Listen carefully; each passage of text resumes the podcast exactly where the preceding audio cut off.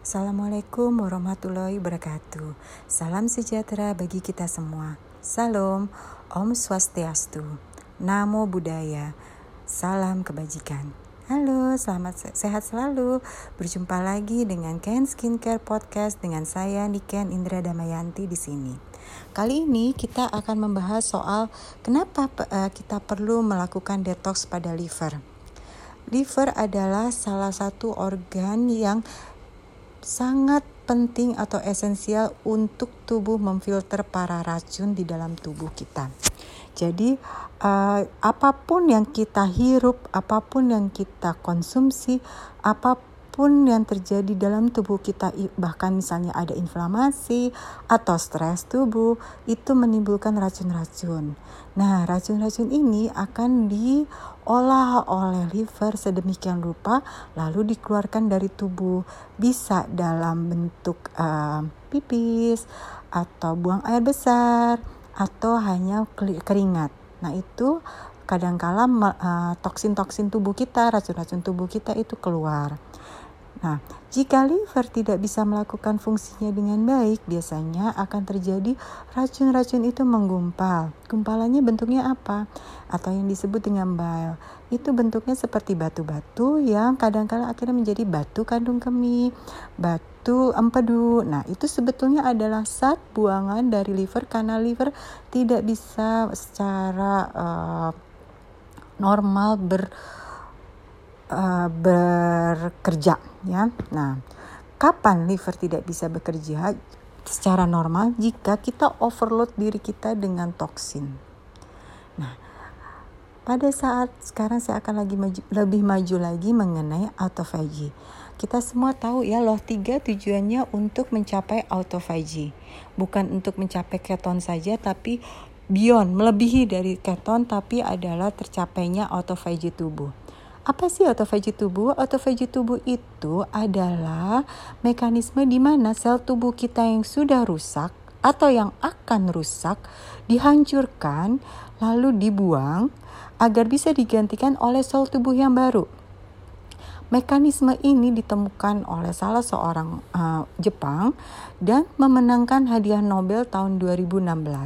Jadi ini bukan sembarangan aja mekanisme tapi mekanisme yang sudah diakui secara internasional bahkan memenangkan hadiah Nobel. Nah, autophagy bekerja di level sel. Sayangnya kalau kita sudah memiliki racun di dalam sel kita dan kita tidak menyadari karena itu kadangkala tidak terlihat dari sisi klinis, sisi fisikis itu nggak bisa kelihatan kadang karena masih rendah ya. Jadi kita tuh memang dianugerahi uh, tubuh yang sangat kuat. Bahkan kadangkala saat sel kita lagi ada uh, racun, terutama racun uh, dari uh, zat berat, itu tidak akan terlihat. Nah, apa yang terjadi pada saat autophagy? Pada saat autophagy, sel-sel itu akan uh, dihancurkan. Selnya hancur, bagaimana dengan racunnya? Tidak bisa dihancurkan oleh autophagy, saudara-saudara.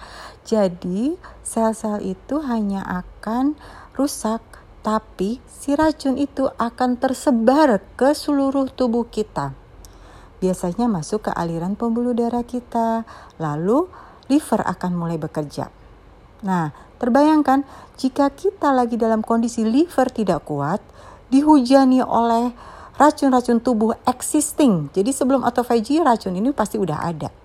Semua racun nanti saya akan bahas dari mana sih kita mendapatkan racun-racun tubuh ini. Nah, dia menyebar ke darah, auto, uh, si liver buru-buru akan memperbaikinya. Sayangnya, livernya kita lagi nggak kuat.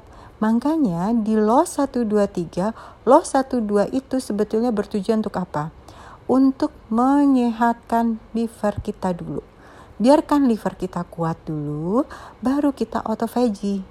Jadi saat kita lagi menghujani tubuh kita dengan racun, autophagy bisa dengan senang hati uh, bekerja dan liver juga dia akan hand to hand uh, saling bantu untuk menghilangkan racun-racun tubuh kita itu. Nah, sekarang apa aja sih yang harus kita perhatikan pada saat kita mau mendetox liver kita? Yang pertama-tama yang harus kita perhatikan adalah uh, liver kita itu harus dihindari dulu dari hal-hal yang membuat dia berat. Jadi jangan kita langsung detox tanpa kita menyetop apa yang bikin dia bekerja sangat berat. Salah satunya alkohol, kopi, sugar atau gula. Yang mengandung gula itu termasuk buah-buahan ya. Laktosa itu langsung bekerja di dalam liver. Jadi langsung berat di livernya. Itu sebaiknya dikurangi atau stop dulu. Nanti ada pertanyaan berikutnya, lalu seratnya dari mana? Yang boleh adalah alpukat. Alpukat itu masih bisa ya. Lalu karbohidrat simpel, itu juga di stop. Pestisida di makanan. Nah, sekarang kita perhatikan sayur-sayur dan buah yang kita makan. Apakah itu organik?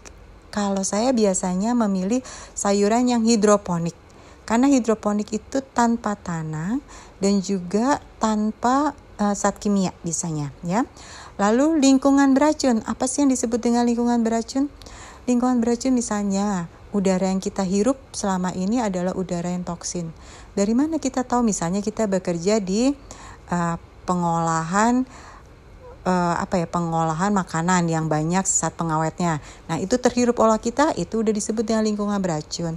Atau kita bekerja di uh, kimia uh, di farmasi yang mengolah uh, produk-produk uh, yang masih mengandung um, hidrokinon, masih mengandung merkuri, itu terhirup walaupun kita tidak menggunakan akan menjadi racun di tubuh kita.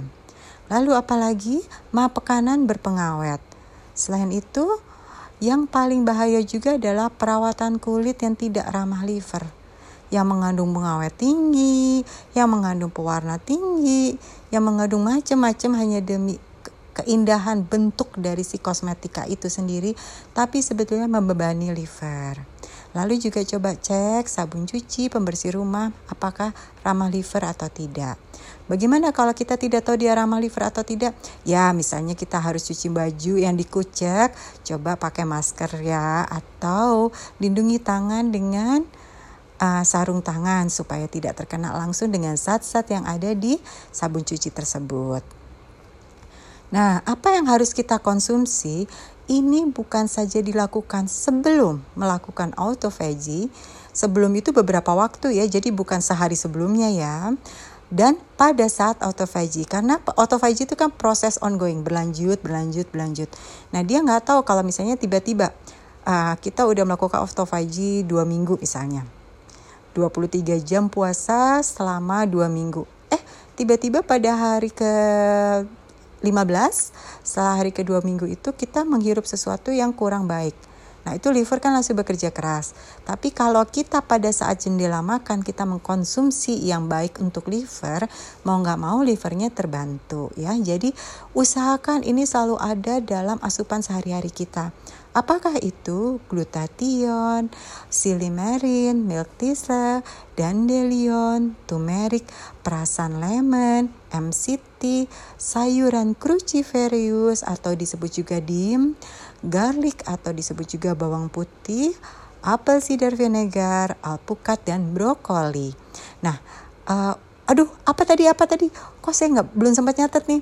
Jangan khawatir videonya juga sudah saya buat. Nanti di caption uh, suara ini akan ada link untuk langsung membuka videonya jadi bisa dicatat ya dari sana. Atau nggak usah dicatat dibuka juga udah kelihatan.